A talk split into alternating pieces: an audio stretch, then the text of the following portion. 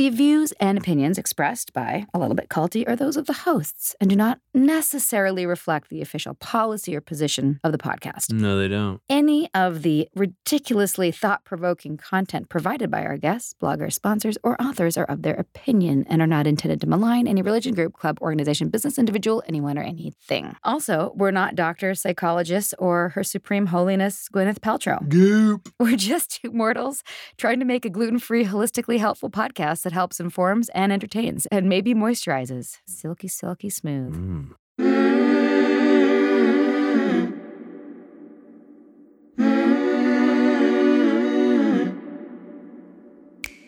Hey, everybody. Sarah Edmondson here. And I'm Anthony Ames, aka Nippy, Sarah's husband, and you're listening to A Little Bit Culty. aka ALBC, a podcast about what happens when devotion goes to the dark side. We've been there and back again. A little about us. True story. We met and fell in love in a cult. And then we woke up and got the hell out of Dodge. And the whole thing was captured in the HBO docuseries The Vow, now in its second season. I also wrote about our experience in my memoir, Scarred, the true story of how I escaped NXIVM, the cult that bound my life. Look at us, couple of married podcasters who just happen to have a weekly date night where we interview experts and advocates in things like cult awareness and mind control. Wait, wait, wait, wait, wait. This does not count toward date night, babe. We got to schedule that. That's separate. So it's two days we gotta hang out? We do this podcast thing because we learned a lot on our exit ramp out of NXIVM. Still on that journey, and we want to pay the lessons forward with the help of other cult survivors and whistleblowers. We know all too well that culty things happen.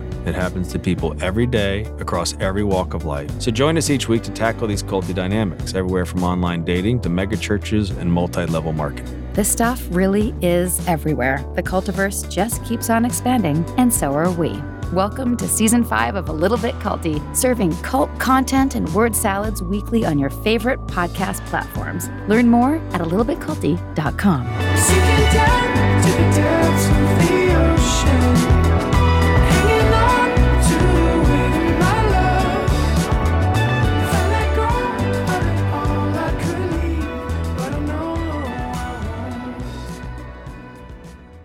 Hope you're having a great summer. Oh, yeah. I hope that too. it sounded super sincere. It was. It was. I'm just hoping over here. Full of hope. So, by the time this episode's drop, we should be in Vancouver as a part of our two month Canadian tour extravaganza. The coup. back in the Couve, and we will be relaxing on the beach, hopefully, or running around after our kids and trying to stay sane. And Fighting each other to have our workouts. it's just pretty much all we fight Yeah. about. And I send you memes. You send me memes? I send you memes. about what we fight about? Yeah. Oh, we fight over You- memes. You, remember the meme that's like, marriage is reminding the other person how much they're on their phone when you're not on the phone. oh, yeah. and, and the other meme I saw recently about parenting was hey, let's get married and have kids and spend the rest of our lives at sporting events. Oh my God. Sorry. we, do, we do a lot of that. Sorry about that. Sorry about that. If you don't know what that reference is, go back to season two, three. Anyway, not that important. You guys, we have such an incredible guest today, somebody who I cannot wait to meet in person. And I think that will happen pretty soon because so. Yeah. she lives in Nashville. She's close. If you saw the Willis family on TV, and you probably did, you might have thought them to be the perfect family. The 14 children, made up of eight girls and four boys, performed as a band called the Willis Clan, which made it onto the quarterfinals of America's Got Talent and starred in a TLC reality show called The Willis Family, which aired in 2015 and 16. With regular performances at the Grand Ole Opry and fame that was catching on like wildfire, it seemed the wholesome and Christian family's close knit bond, paired with their captivating talent, would surely catapult them into musical royalty. Unfortunately, and perhaps unsurprisingly, there is trouble in paradise, and evidently a lot of it. Our guest today, Jessica Willis Fisher, recently released her memoir, Unspeakable Surviving My Childhood and Finding My Voice, in 2022. Her album, Brand New Day, was released that same year. Both creative projects serve as a catalyst for Fisher's second chance, sharing horrific details regarding abuse she suffered at the hands of her father, Toby Willis. And trigger warning, he's serving a 40 year sentence for four counts of child rape. We'll discuss not only some of the details around her father's intense abuse, which is not for the faint of heart, as well as how her creativity and specifically her musicality, the very talent that brought her to fame as a child, have now become forms of healing in her adulthood, or as you Americans say, adulthood. Anyway, we loved meeting Jessica virtually in real life coming soon. Without further ado, Jessica Willis Fisher.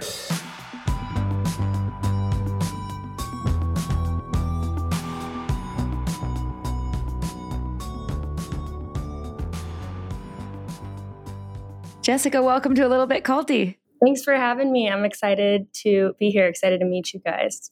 It's awesome, especially to know that you're on your like six year wedding anniversary trip to Mexico and you made time to do this. So thank you. It's a great example of kind of what life is right now. There's a lot that I'm super happy about, like unabashedly happy about, like not waiting around for life, just one like sees every moment, but lots of stuff mixed in that is sometimes heavy, sometimes complicated, but that just feels really authentic for. That sounds so great. Are you having a good trip down there? It's great. It's Yeah. great. It is so humid. Is it?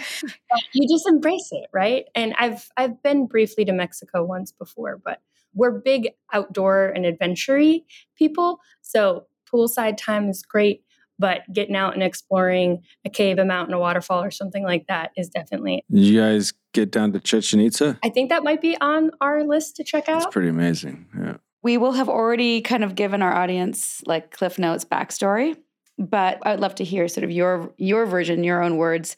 And I just have to admit something to you, and I think you'll appreciate this having been in your own kind of family cult for so many years and missed out on even though you were in the public eye and you were out in the world, you didn't have a normal interaction with reality, right? Like in terms of pop culture and That was very succinctly put. Yeah, okay. Well, there, there's an And- upside in not having pop culture crammed down your throat. So The reason I said it is that, like you said, even though we're, our stories are totally different, the parallel for me is that when we were in our cult, that 12 years from 2005 to 2016, like we actually got out a year apart, right? I don't know if you know that, but you woke up, I think, just a year before. You got out in 2016. Yeah, we got out in 2017. So those 12 years leading up to it, when you were famous as part of the Willis clan, I didn't know who you were because I was so focused on the cult. So my apologies that I missed your fame then, but I'm catching up now. That's the here's the thing. First Yeah. of all, like I'm sure don't have the same opinion as the other people in my family, anyone else in the public or whatever. But I feel like it's its own little slice. Like reality TV has its own, you know, like culture and circle and whatever. And most of the people that I met were all great. I just don't really I hate that it's called reality TV because that's not what it is. But also I don't think it was reality TV's fault per se they were just amplifying the facade that had been created kind of for mm. that but also kind of whatever i talk about in the book like i really feel like it was just a grasp for whatever next largest megaphone could be mm. used and that one was available. So that you know is kind of how that relationship worked. But when i was writing the book i wanted to articulate that it was like these were the weirdest 4 years and they were the most unrealistic and unhealthy. And there were a lot of wonderful things thrown in there, you know, whether it was experiences we had, people that we met, shows that we did. But I wanted to put it in the proper context of what all had kind of led to that time. And then really that it was not, it was kind of artificial in that it was delicate. It was like so much energy had to go into presenting something that wasn't real. Right. So, anyway. Such a contrast to what you're saying now. reality TV is, is a tool that fortifies the facade a little bit. Yeah, and like here's the thing. Love me a good cooking show. I will try to go make that delicious meal later. I love seeing a good house flip. So I, I want to be careful with my words. I think words mean so much and certainly my upbringing sometimes in the cultish like control. So anyway, being careful is like it's more of that. We're going to air our relationships. We're going to try to show you what our lives are like. Look, when you add a camera, it changes everything. Yeah. And Of you course. act like no one's listening, but millions of people could be listening. So of course that changes things. So Yeah, absolutely. and for those who are uh, who are also either in a cult or living under a rock, can you bring our audience up to speed as to like homeschooled, eldest of 12 musicians, river dance, violins, like everything? What's tell us? Have you ever been to Branson? so I'm the oldest of 12 kids, and we had a family band for a number of years. Starting kind of in 2012, we put out our first album and kind of transitioned from doing competitions and stuff to performing. And we were on the Today Show, we were on America's Got Talent, and had our own reality TV series that was focused on our family. And we did music and dance, as you said. And, you know, initially, my perspective, other than those years of the Willis clan, was that obviously I wasn't the oldest of 12 starting out. Like our life was a lot more normal, but it escalated over time.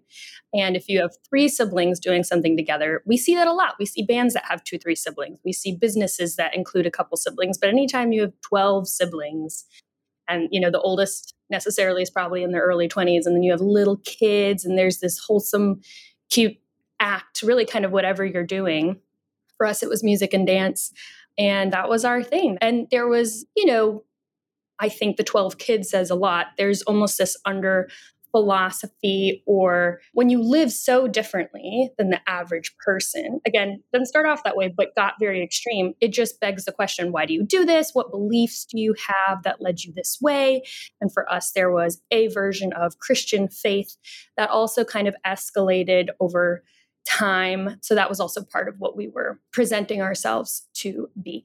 But in 2016, it all just kind of blew up inside of me, in my face, however you want to make that analogy, because what was being shown on the outside and what was really happening on the inside or like behind closed doors was just so radically different. It was abusive, it was toxic, and I really don't know I could have survived much longer in that.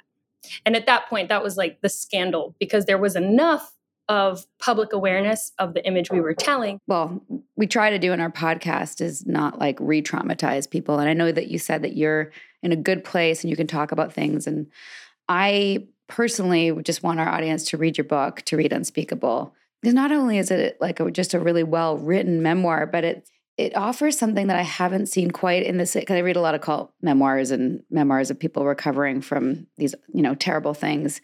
But it really i think you can really clearly see the work that you've done you know in your healing process to be able to understand what happened to you in and the way that you put it did you have i don't know if you want to say this but did you have a co-writer or a ghostwriter? I did not. you did not? You wrote this all by yourself? Yeah, so just a little bit about the book process was if you want to go there, I'll keep it I can ramble, but I'll I'll try to like some of the highlights were I had started writing just as an extension of my actual therapy, like you're saying, the work. And I kind of say that towards the end of the book that there was this kind of natural progression. And even calling the book Unspeakable was realizing that one of my very earliest memories was feeling like I should have spoken or wanted to speak, but didn't know how, didn't have the words.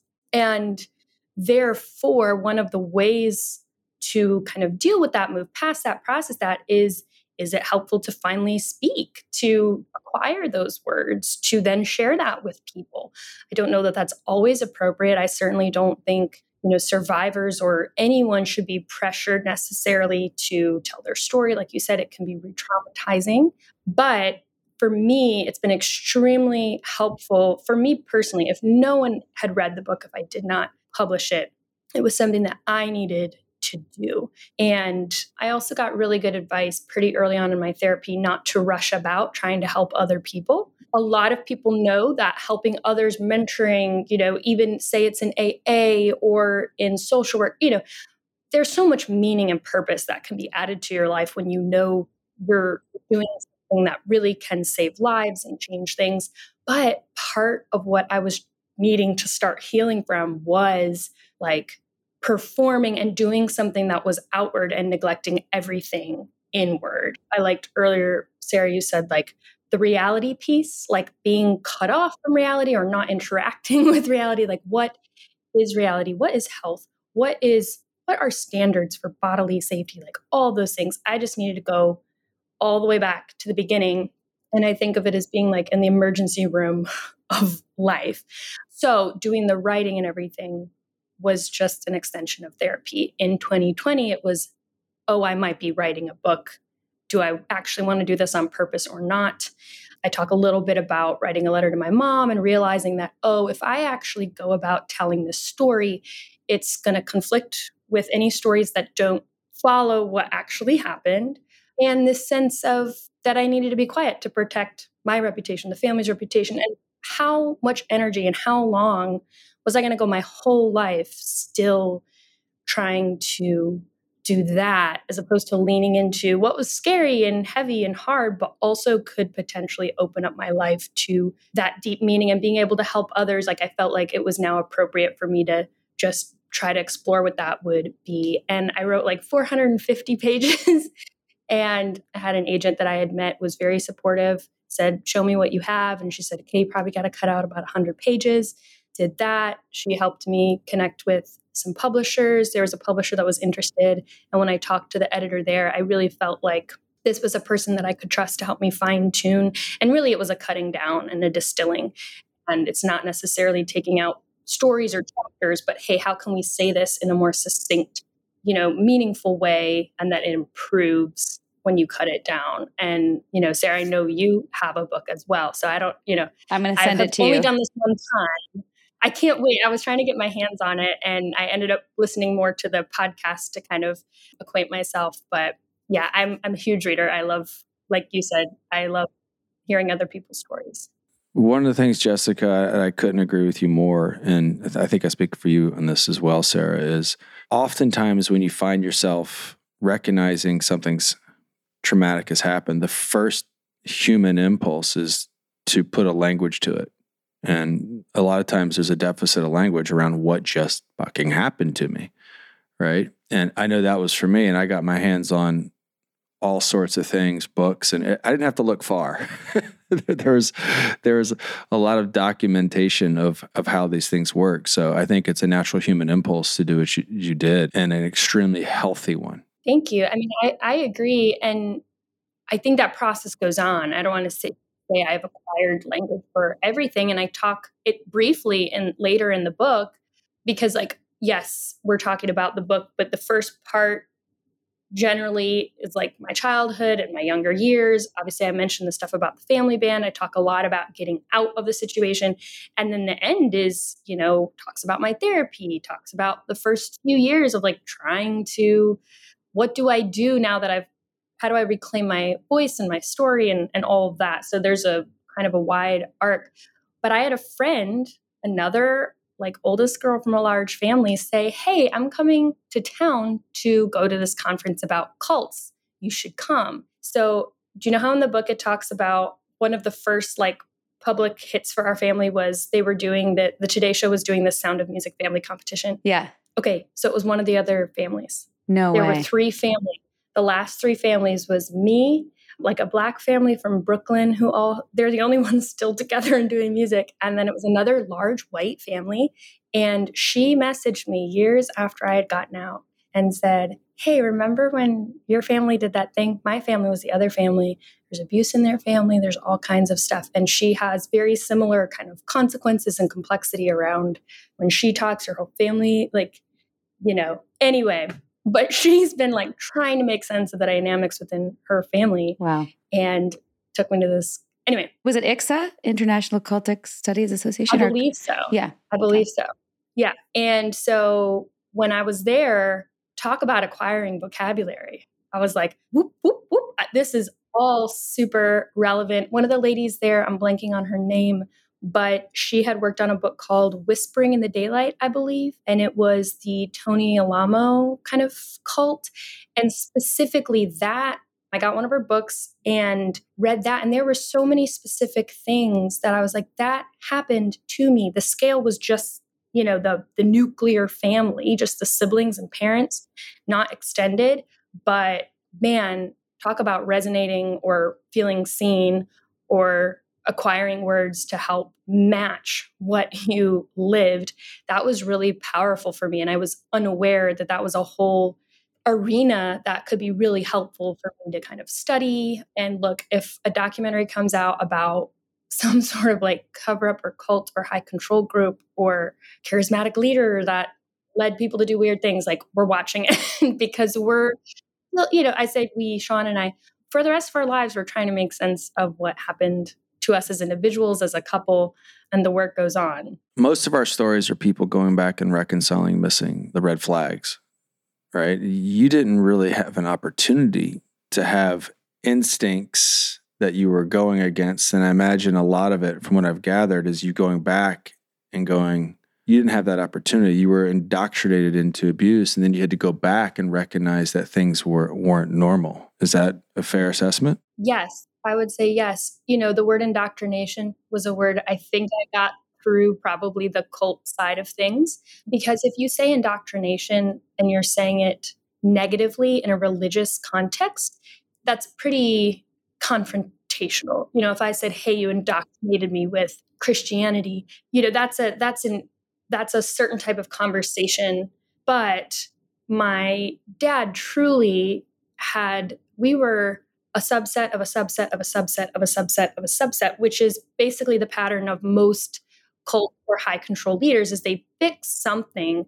It was so weird for us to learn about like NXIVM and the vow and all of that because I was like, oh, look, that's like stuff that I learned in therapy that's like helpful in this context. But then it's the thing, it's a thing that's being used to hurt people ultimately and create this culture where I had a completely different experience and we like laughed we were like if it was that wonderful therapeutic retreat that we went to but the leader became a cult leader like that's what that sounds like to us I totally thought that when you were describing your retreat. I was like, that mm-hmm. sounds like a five day with good leadership, like a NXIVM five day. Like, it sounded great. Like I was like, that's what I thought I was signing up for. And I'm so glad it didn't turn out culty for you, that one.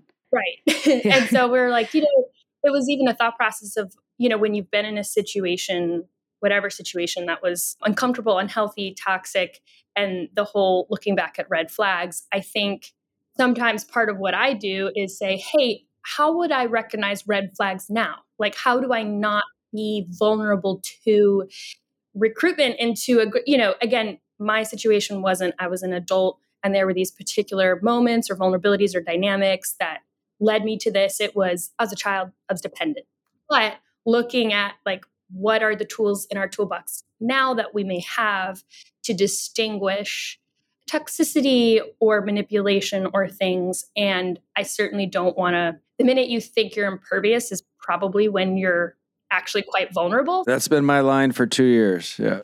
Yeah, so Yeah. it isn't about reaching some, well, I've got it all figured out. You'll learn that's actually something that a lot of like, that's what the cult leader will be saying, or that's what the philosophy, that's one of the best things you can peddle is, well, we have the answer. When someone is saying we have the answer, the absolute answer, the only answer, everybody else is wrong, that's a really common red flag now. So making sure that I'm not doing that in my own way or the pendulum is swing, you know, this is what I experienced. So I'm just going to blindly turn around and be just as dogmatic or fundamentalist or extreme, but in the opposite way. That's not answer either. So This is the golden age of cult recovery. The more we speak up and share our stories, the more we realize we are not alone. Your voice and your story can empower others. This is Sarah, and I'm proud to be a founding collaborator of the hashtag I Got Out movement. Learn more at igotout.org.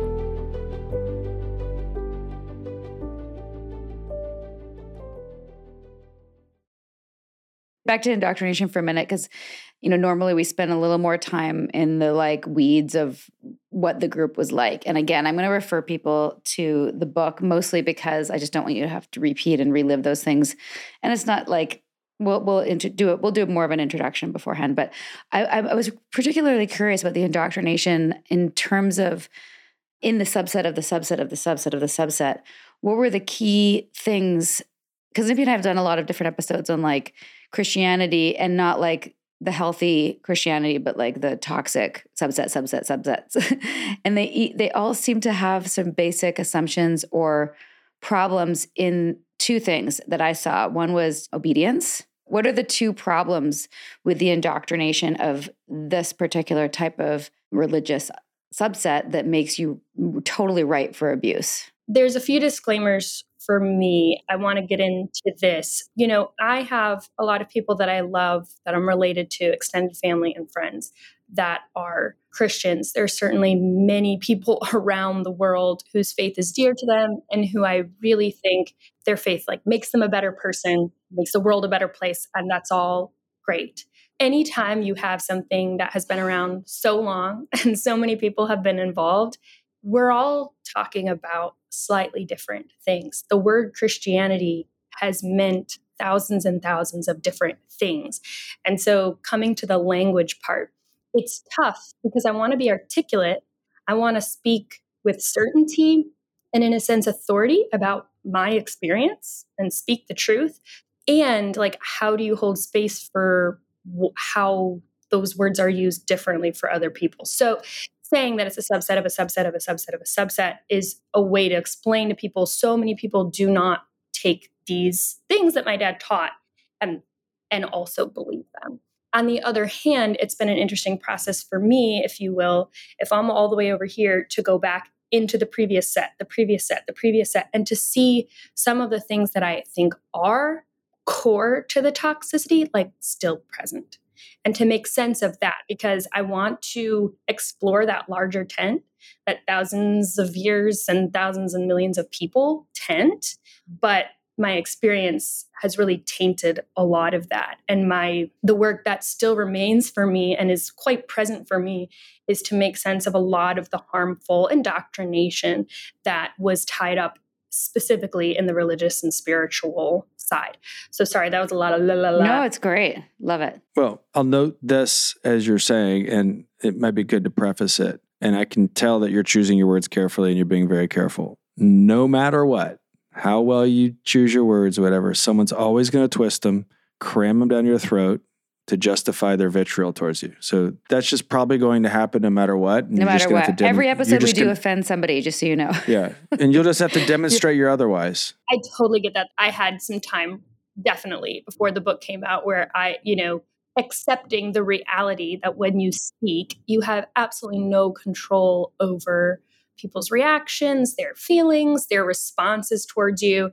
And Sarah, I don't know, I don't know if you guys get this when people ask you, when you create something, they ask you, what do you want people to take away? How do you want people to fit, you know, like what do you want people to know?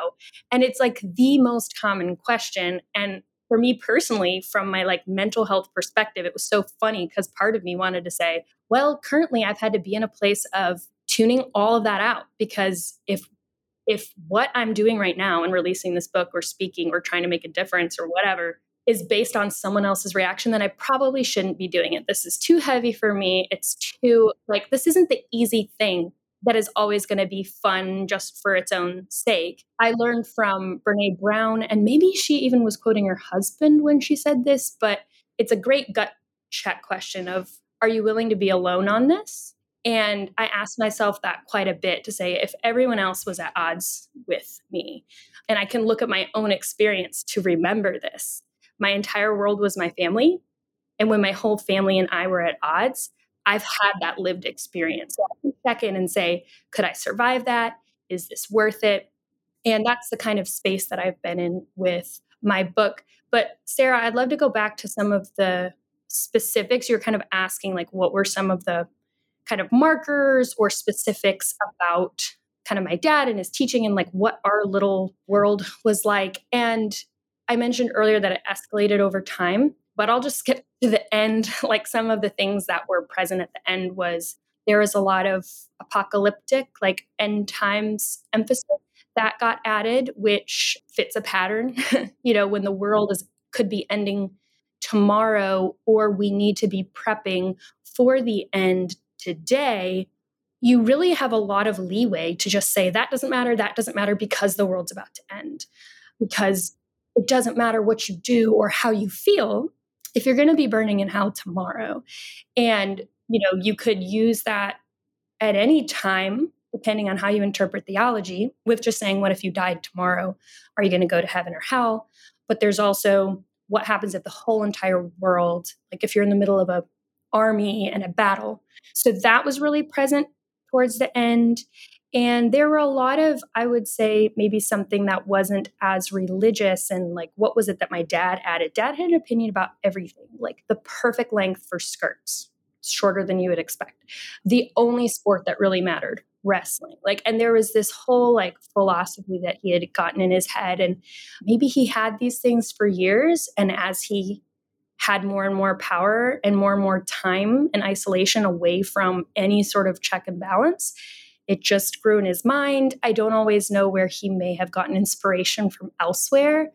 I don't know if you guys have encountered this, but when you're trying to make sense of your experience, like say your experience with like Keith and NXIVM, when you get out and realize there's other, th- wait, they use the same word, or they did the same darn grooming thing. Like, did they all study at the same place? like, is there a book how to, you know, it's it's really striking. It's really weird. Mhm. Blows So- my mind almost every episode. I mean, I, I have some theories and explanations for it. I think what happens ultimately is where normal people may do behaviors that hurt other people, they have natural mechanisms that correct them. They feel badly about it.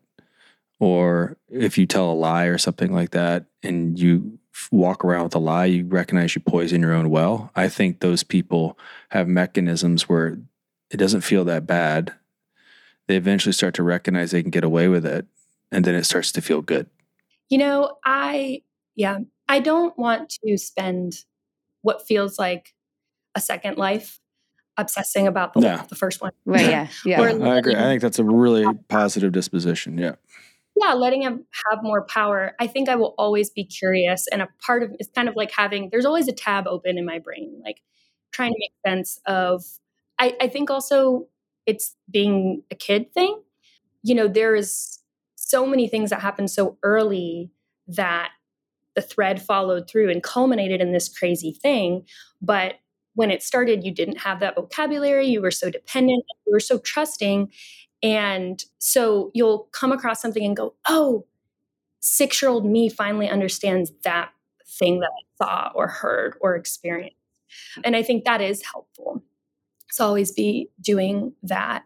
Anyway, I don't know how much, I think there's a lot more learning and processing for me to do around kind of the cultic and even religious and phil- philosophical aspects of my family. There was so much that happened.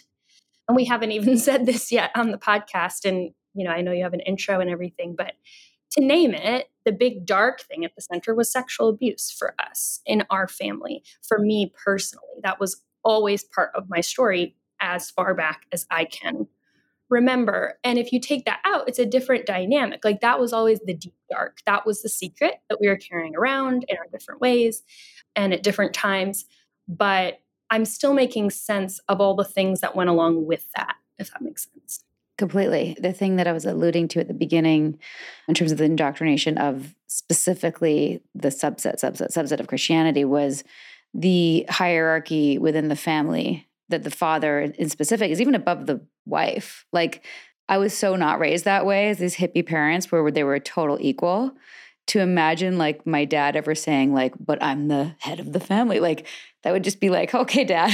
like, I just to have that contrast in my my experience and reading your story of like that leaves so much room for all kinds of abuses of power, physical, sexual, everything. that's an interesting specific because I do believe, for example, I was kind of trying to be careful about this large tent idea versus this super small little cluster of our family but that belief that men are naturally and or by god put above women and their children is actually a belief that is really really wide and really really common and most people do not see it as naturally leading to the situation that I was in, I think you can't un I can't unsee how related that is. Again, many people would never would be so they're so pained and saddened to know that that would be something that would be used for bad. It absolutely was as part of this situation. So how do you you know hold space for that and you can do it an individual as well if you take out the gender part of it but the teaching in christianity it's called like total depravity where every human being like the tiny little cherub looking child has a sin nature and the only bent of their heart of their body of their mind it's all fallen. And you know when the kid first starts crying that's rebellion that's sin that need you know and the parent's job even though they're imperfect and wrestling with their sin nature as well is to discipline that violently if needed. You know like again we're talking about some things that can be very widely held beliefs And many people do not intend to use them for criminal abuses. Yet, that is one of the most common things that is used to commit violent crimes, sexual crimes. And then there's hypocrisy to cover it up. The hierarchy kicks in. And I think it's really, really tough because if you are a female child in even that larger tent, you can have all these wonderful, well meaning people around you, but you're hearing these teachings totally differently than everyone. And so I've had the weird position of talking to, from what I can tell, wonderful men who have like servant hearts, much more Jesus like men, not like my dad, this like tyranty, I'm the voice of God, but this beautiful, kind person, and saying, yes, but that scripture that we're all talking about in the context of a child being sexually abused by their caregiver and or biblical authority read father this is very problematic. And the overall response of we can't talk about that and we don't think it happens or you know that we're paying attention to your reaction to this and we are filing away whether you are a safe person whether you believe me whether you're going to stand up for me and you might have to be put in a really weird situation if i were to tell you this thing that's happening. And this caregiver is you know is not to be trusted. What about you? And so i've i've had some interesting conversations with people to try to articulate that viewpoint because if you haven't experienced it how will you know what that is like Well, the apparatus of force has effects, however small.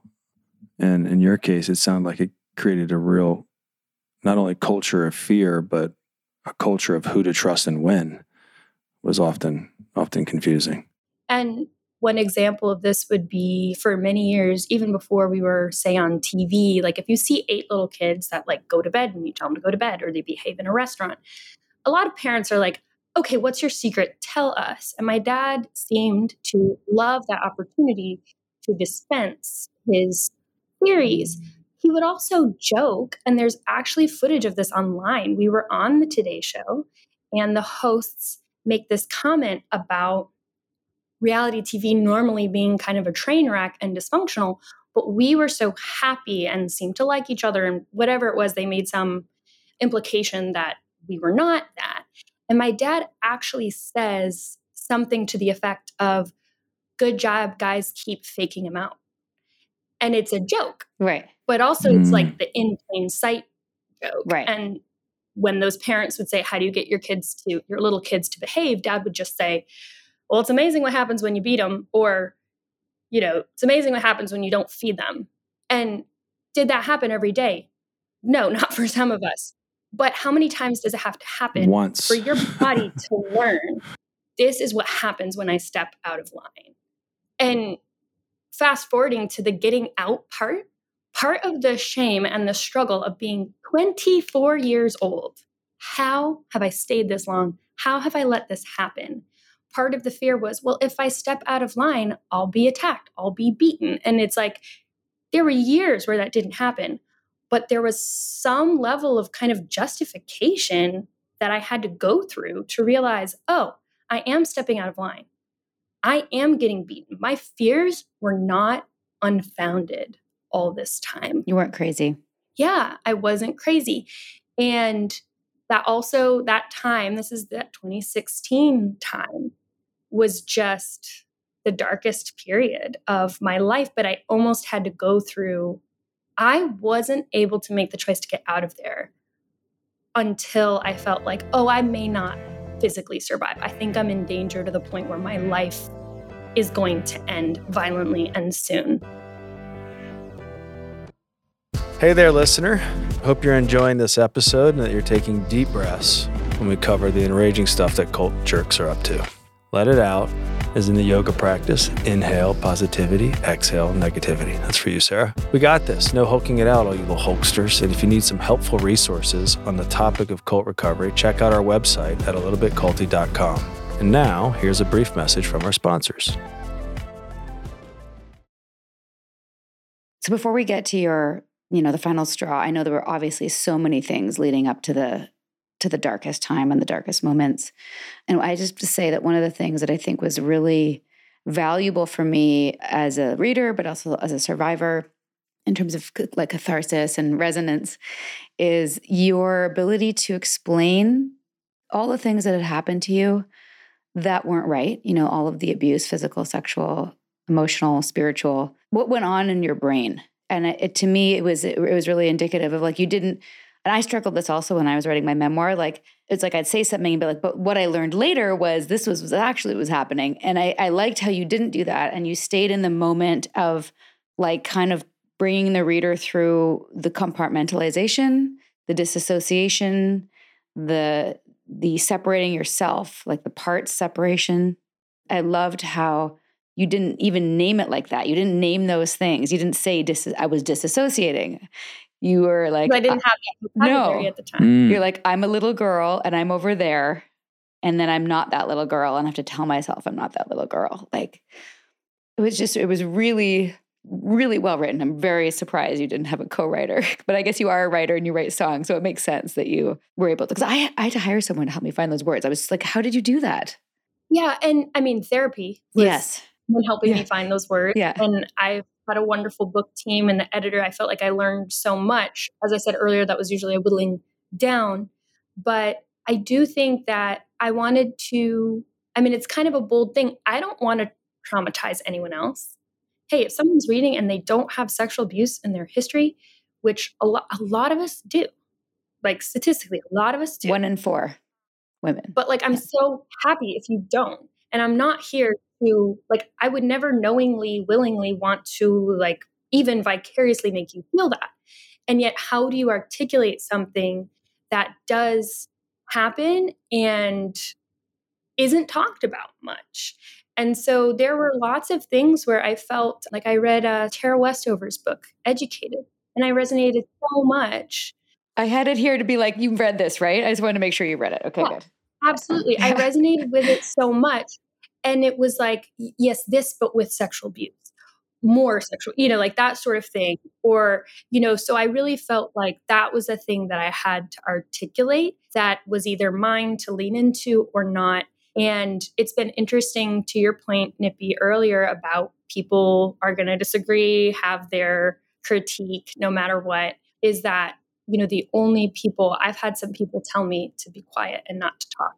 And honestly, those have all been Christian people. Not all Christians have told me that, but those are the only people that have told me that the book is pornographic or inappropriate, or to even say what I say that's specific is too much. And I'm like, but I but I lived that. You're telling me my experience is too harmful for you to even hear and talk about the problem. like we all know abuse is the main problem. How does that even happen? And if you get curious about the question of how does it happen? Why does it happen? Like, you know, let's let's get curious about this. Let's actually look at it. It always has to be paired with someone who can't look, won't look, or doesn't have. I get it. You don't have words for this. But I mm. didn't either. I had to go get them. When I look at young adults, when I look at my mother, it's complicated. And I have the empathy of, wow, you didn't have the tool for this. You didn't have the strength. You didn't have the vocabulary. And I didn't either. I had to go get it. I had to become the adult that I needed. And so there's this balance of like empathy and taking the responsibility, trying to grow past that, but staying true to in the moment before you knew better. How can you articulate what that was really like? So thank you for for calling that out because that was an intention to try to really help people again not to traumatize people but this is what it's like i want to be truthful and kind of be a witness for my younger self i'm the adult now i can be the adult that can be strong enough to look at what it was that you actually went through It's well put. I did an interview yesterday with someone, and you know, the current climate that everyone's in right now is is somewhat divisive. And he said, "I made a decision to not be a part of the division, and I want to be part of bringing people together. Particularly if you can do it with this subject matter, it speaks volumes about how you have become the adult, because that's what adults do. I think as human beings, we are so much more alike than we are different. And I see this with my parents, for example, where the reaction that I see around me when I speak my story a lot of times is a lot of vitriol towards my mother and or my father and almost an othering of well your dad is probably so evil that like you know he's almost like a different he's either possessed by a demon that was the devil or he's just so evil so broken. And with a lot of people will say you know if i was in your mom's position i would this i would that i would that. And i'm always like that's actually not what the research says research says that this is much more close to there's all these patterns that follow. Like i didn't get out and go wow we are the strangest weirdest this has never happened before. It was this follows a pattern this follows a pattern. If you want to learn more study domestic violence. Understand this is how it plays out. Learn about grooming. This is how it plays out. Learn about sexual abuse and how it actually happens and you see that we are very much you know not everybody has 12 kids not everybody's on tv but those were like you know that's not the main core of what we're talking about here. And yeah i think when you separate and say i could never again we're talking about that thing like maybe you're more vulnerable to it think. A lot of times i think of like hitler and if you think you know a lot of people agree he was a pretty made a lot of bad decisions bad influence bad guy The more I hear about him, the more I don't like him. But if you think that you're almost like a completely different species than Hitler, it's like the road to that destination, I think, looks so much more like our everyday and the decisions that we make. And no, nobody, even Hitler, didn't think he was like an evil guy. I He was laughed at before. He was literally laughed at in the country, and about three years later, he had power. So it's yeah i think and i think when we anyway i'm kind of going down a tangent i, I can feel myself Well, I just just to backtrack for a second about people saying to you that you shouldn't speak or you shouldn't say it. I think I'm going to give you permission. I'm sure you found your own words, but I think it's totally acceptable to say, I understand it's hard to see these things, and especially if you're protective of Christianity or or the homeschooling, whatever it is that they're protecting, you know. But to say, if I don't do this and people don't do this, it will continue, and you have to blow the lid off the shame and and embrace it because these stories I, and i really resonate with what you said on the back of your book about you know the shame the reminder that shame never has to have the last word. I think that's so important and that telling these stories will change the world because the more people read something like your story and go oh that happened to me and i have a roadmap now out thanks to somebody like you. Like what a well, that's a huge gift a huge gift for people. It's a really beautiful complicated place that i'm in right now. I just did a couple days ago did my first like solo show. It was like half reading as an author half singing songs and stuff. And this is just one example but was talking to a young woman there and she said you know this song and your story helped me report my stepdad. And i just you know sometimes it doesn't feel like it's appropriate for words just hugging someone and holding space for that because that's helpful for me that's heavy for me. It's validating in the decision to share my story and believing that it has helpful power but it's always sad. It's like never a cause fully for celebration. it's a cause a moment for grieving and honoring that. And it's it's tough like how do you invite people into that and be respectful of their capacity. Maybe they can't handle anything else heavy. I get that.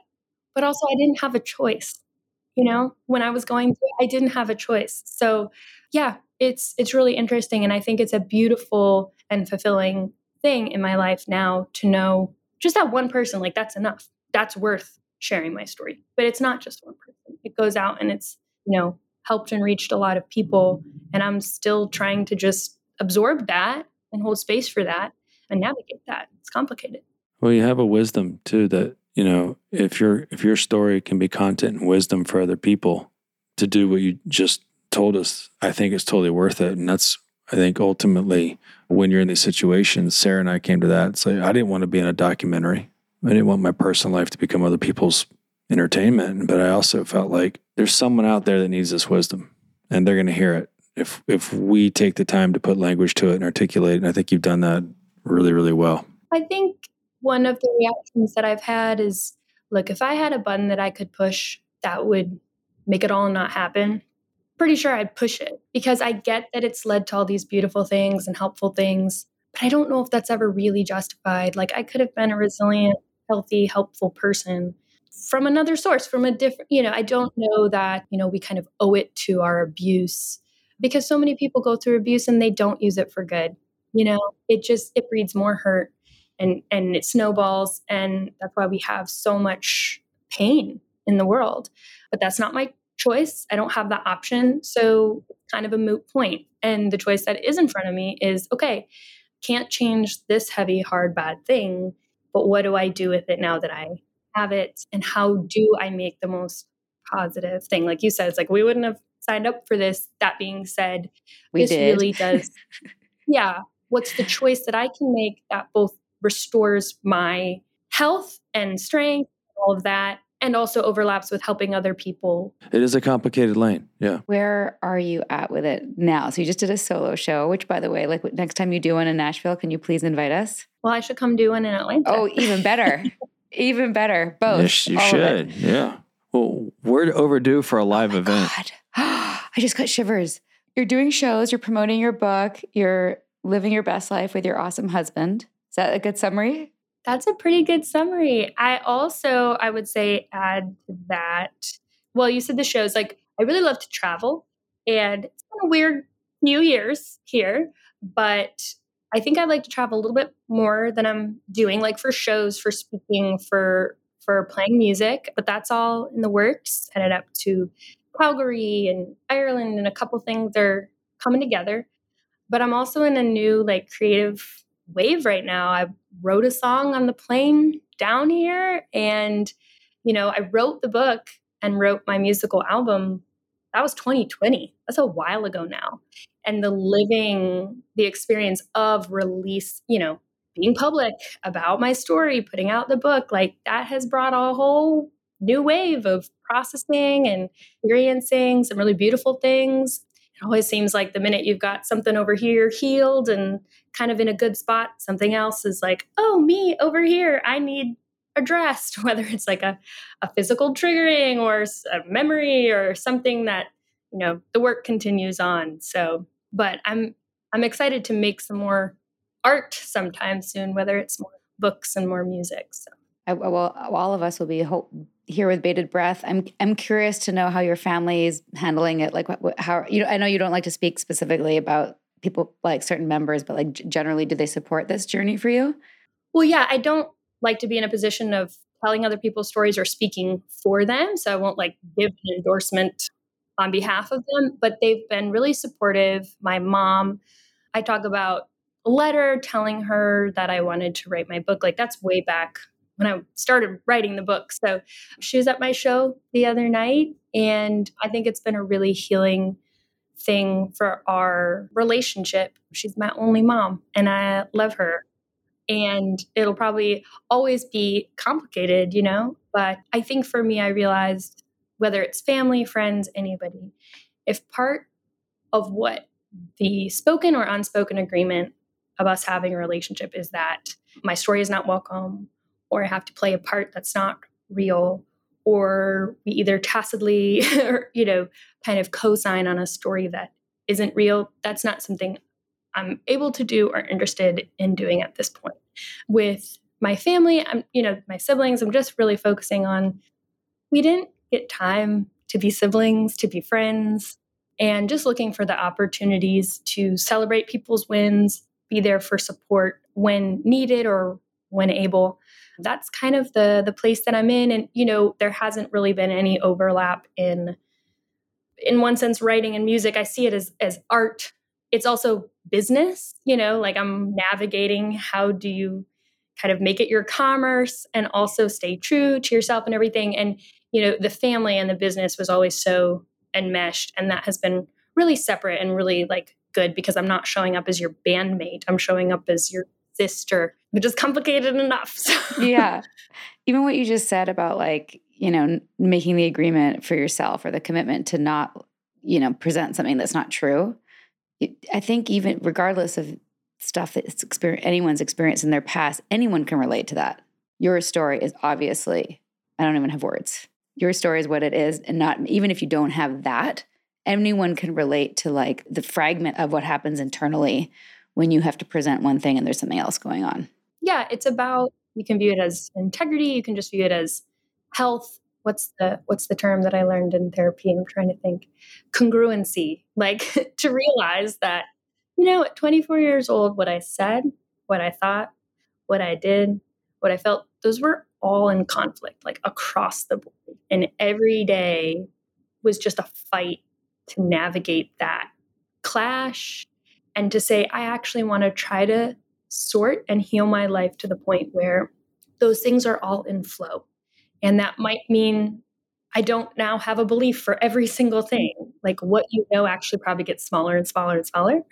but the way that you know it and what you're willing to do for that provides a much stronger foundation for your life. And you don't have to defend so many things. You can say, I don't know.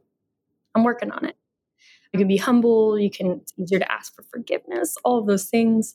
But it's also way harder for you to knock me off of my path because I'm truly rooted in a way that I, you know, never was before. I'm so happy to hear that. So that's the energy. it's so inspiring to see. I'm going to check with the other ladies, but I, I just, we're casually starting a female cult memoir club, like women who've written written books. And one of them I want to make sure I'm going to see if I can send this to to you. Is have you read this? Have you read Uncultured? Yes, Oh, you I have? just read that Okay, today, well, and you guys just did a episode with Yes. her, right? so yeah, Daniella. Yeah, I go in the bookstore and I figure out where my book is, and I'm like, okay, the next three books next to it, got to read that, that, that. And I saw my book is unspeakable, so I saw Uncultured and went, well, I gotta read that one. yeah, It's so good, and it, and there, I think you you two will connect on a lot of different levels. For it's super yeah, interesting. especially the singing and performing part because they did that right in the in the I Children think of God. so. Yeah. Yeah. So I'm again, telling she, she's in in DC. Atlanta she's on the East. Coast. And then there's Tia Levings, who was part of the um, Bill Gothard. Hmm. You know, that's another thing in this latest chapter that I'm still I'm still processing the experience of. I'm trying to be open to it and be present. Is there have been so many years where it felt like I would love to have just anybody that has gone down this path in front of me. And when you're isolated and your, you know, books and relationships and all this stuff has been kept out of your awareness, man, that feels so lonely, so risky. All that is when you get out, you realize, of course, you're not the only one. And it's fun to connect with people and super inspiring and encouraging to say, hey, you guys, you're married, you have, you know, you've had kids, you have one kid, two. Two two kids now. Yeah. I just had the weirdest feeling. I feel like we didn't talk about like Sean at all or like my relationship. And like sometimes if that's all people want to talk about, it's so frustrating. And then sometimes it's like, I feel so bad because that's like such an important part of the story, but it's a complicated story. We only have time to talk about so much, but even just in our relationship, it's it's cool to there's a feeling of being kind of well, we're blazing a trail here, and yet we get a glimpse of like, oh look, there's people over there having a good time. Like we we got it. We're we're on a we're on a cool path. You're totally on a cool path. We'd love to connect with you guys. Absolutely. We'll get together in real in real life. We could even do another episode of weathering this shit as a couple, you know? A, a couples therapy episode. As long as you like, as I don't know about you guys, but as long as it's like, man, it's such a weird. Definitely don't want to be signing up for a situation where it's like, let me tell you, I've figured it out. Oh, here's yeah. how to anything. Ever. Like I do not really want to be in a position of here's how to anything. No, I know. for the rest of my life. I know. Yeah, even with my TED Uh, Talk. Yeah, even yeah. with even with the TED Talk, I was like, I'm going to try not to be authoritarian as I tell you how to not join a cult. I was like, maybe you don't want to do this. But you can have strong opinions about abuse yeah, of I have strong opinions about that. But either way, I I really just uh, have so much respect and admiration for you that you you know you went all the way with this and didn't back down from people trying to dim your light and keep you more silent. And that you're not bitter. I think, especially from the religious side, there's this well, don't be too angry, don't be too bitter, and like, don't be, you know, hung up on unforgiving and all of this. And some people read, assess where I'm at, and they will say, You're bitter. Like, I've had people tell me you are bitter because bitter is not, bitter is anything that's not covering up. And there's this scripture love covers a multitude of sins. And you know, there's an interpretation of that where if I'm not covering up the sin, then I'm not loving, then I'm not forgiving. And it's like, that's actually not, that's not how I interpret that. I'm not, that's not my job. That's not what I'm here to do. Yeah. Thanks so much for letting me come spend time with you guys. Still relatively new. I, I do love having conversations and, and podcasts and thinking about always taking notes. Might step into that arena myself. So Absolutely. We'll pick our brain. people ask me about my story, and then I'm like, but I want to talk about you. I'm talk about someone else's story for a second. So it's a wonderful arena. And I will say that I think podcasts are so great because having a long form space, like as you probably know, is so different than like, you know, talk shows where it's, you know, such quick get your sound bites and they can be as you wrote in your book, Yeah, get your sound bites in. And not properly and out of order. And it's just they're also easier to twist. we edit very little. We will be very raw. Yeah. And what we will say is that everyone should read the book. It's specifically, I love how you went into the great detail with your, you know, your therapy journey and what things were helpful and, you know, the the people that even even as you were reading your acknowledgments, I was like weeping with like gratitude for all the people around you that came up and helped you find your way. And well, remember I Yeah. said earlier, asking like, "Are you willing to be alone on this?" yeah, My experience has been sometimes that is what it feels like. Sometimes that's what it is. You have to stand alone in a moment, but so many times you don't have to be alone. I certainly did not make all these choices alone, take all these actions alone. Like I've been so supported to the point where I just feel like for the whole rest of my life, if I can do even half of what people have given me for others, like that will be a, a life's work. So I have a charitable fund, just trying to give back to the places that Oh, were yeah. there for me. tell our audience where they can support you and the things you're passionate about. Yeah, you know, we talked about what we talked about. The book is out there, but if you go to my website, jessicawillisfisher.com, that's where you can see if I'm doing a book signing or a music show. Hopefully, we'll get some more locations on that tour list, but you can learn about the Brand New Day Fund. And I highlight different charities that I've partnered with or given to because I'm still learning. And when I get excited about someone that has taken a cause that is so close to my heart and they're actually making measurable change, I just want to tell everybody about it. So, yeah, that is a fun adventure. And, you know, people can find my music and, and my book there. But that would be a great place to just keep up with me for the foreseeable future. Jessica, I'm so like grateful that you took the time from your six six year anniversary in Mexico to chat with us. It's your story is remarkable, breathtaking, heartbreaking, all the things, and I'm really proud of you. Well, thank you for holding space for a complicated story and just sharing your platform and your time. I'm excited for people to to read the book and just they can choose how much they want to step into that space as well. But yeah, really appreciative of the time. Amazing. Go enjoy the beach. Thank you, Jessica. Does it even matter if you ever know the reason why?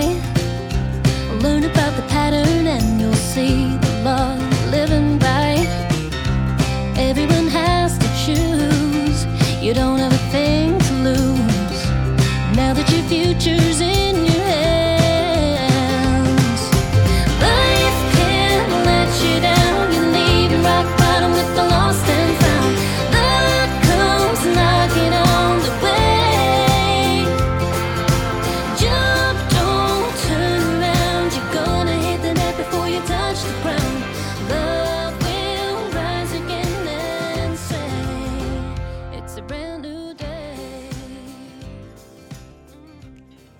This podcast is brought to you by Citizens of Sound, a podcast production agency committed to developing and launching shows with gravity and depth. From conception to launch, Citizens will partner with you every step of the way, whether you're an actor, business owner, doctor, fitness coach, hairstylist, or influencer. Connection is the future of communication. Jump on board with Citizens of Sound today and start your show. Go to citizensofsound.com and follow them on Instagram. And trust me, it'll be a really good decision for you. All right, so that wraps up with my new best friend and personal hero. Yeah, it's great to see her use the tools that she learned under the kind of regime, if you will, and turn it into a positive. Living well is the best revenge, I think. Yes. And I think she's on that journey. And if you are inclined and want to support her, check out her Instagram, check out her concerts, buy her book. That's the best way. And stay tuned for hopefully some sort of collaboration. I've been in touch with her team and plan to do something fabulous a little bit culty. Should have her down here. Have We're definitely play. gonna have her down here. She could be she could be our musical opener for the Little Bit Culty live show. Absolutely. All right. Thanks everybody. Thanks, everyone. See you next time.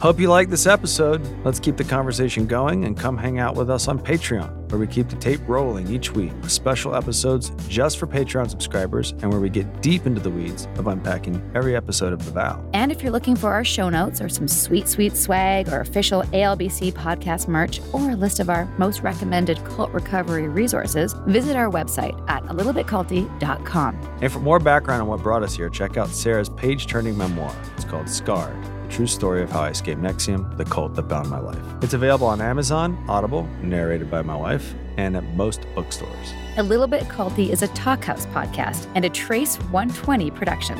We're executive produced by Sarah Edmondson and Anthony Nippy Ames, with writing, research, and additional production support by senior producer Jess Tardy. We're edited, mixed, and mastered by our rocking producer Will Rutherford of Citizens of Sound, and our amazing theme song, Cultivated, is by John Bryant and co written by Nigel Asselin. Thank you for listening.